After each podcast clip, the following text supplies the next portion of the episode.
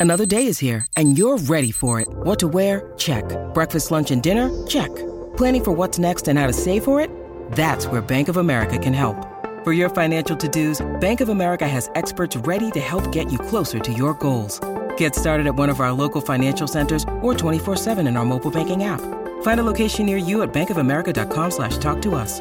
What would you like the power to do? Mobile banking requires downloading the app and is only available for select devices. Message and data rates may apply. Bank of America and a member FDIC. Your home for everything thoroughbred racing. Visit loveracing.nz. Racing's biggest fan. One of those uh, fans too is uh, Louis Herman Watt, and uh, as I said, Louis, it's uh, in your backyard today. It is, and they're there again this weekend. Uh, Riccarton on the turf on Saturday, nice race meet, but today they're on the synthetic, and I've got a couple for us. Um, yesterday, Smithy, like after I was eyeballed by that texter, I I really found a couple of lengths on the turn actually, and I'm quite proud of myself. I, because yesterday we delivered again. Rocket Lad, I know the 320 opening was lovely. We missed that, but I tipped out at 270. Well, it closed at two dollars, and it just it just won, didn't it? So good good result. And I, I've, with that, I'm I'm a horse that's won recently. I, I've remembered that winning feeling, and I've got confidence. And I got confidence around a Te Akau two year a three year old. Now Te Akau do this at this time of year. They sneak some of their nicer ones down to Riccarton that they think will be able to stay and probably win some decent races during the Riccarton Carnival. And they get them down here nice and early. They love to support Canterbury racing, and Taliska is very talented.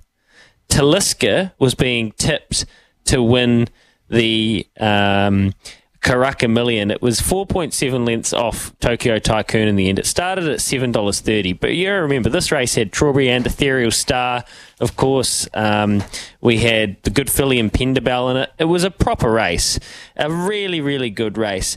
He did get rolled next start by Chantilly Lace at Wanganui, but again, he started at dollar ten. Like he's the market loves this guy. He's a nice horse, and I think he should be able to um, handle this field today and race three at Riccarton. And I think he'll kick on, knowing how they like to do their work. Especially Mark Walker. He did this last year. He snuck some down there.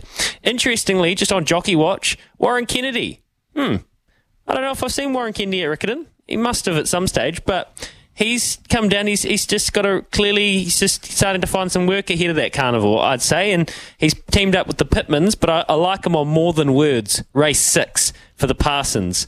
Now you might want to multi up Taliska with a top two bet for more than words, a dollar eighty five. That wouldn't be a bad profit.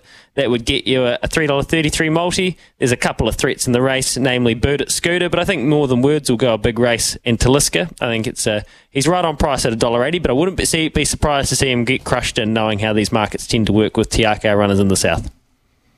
I would not be surprised. I would not be surprised if Warren Kennedy is right up there in the Jockey Premiership this year. If he goes looking for work around the country, uh, I would I wouldn't mind betting that he's to the fore and a real threat to the likes of Michael McNab this time around. Uh, we'll watch that with uh, interest. It's ten thirty six here on SENZ, and when we come back, we'll have a bulletin uh, with our very own Sam Ackerman.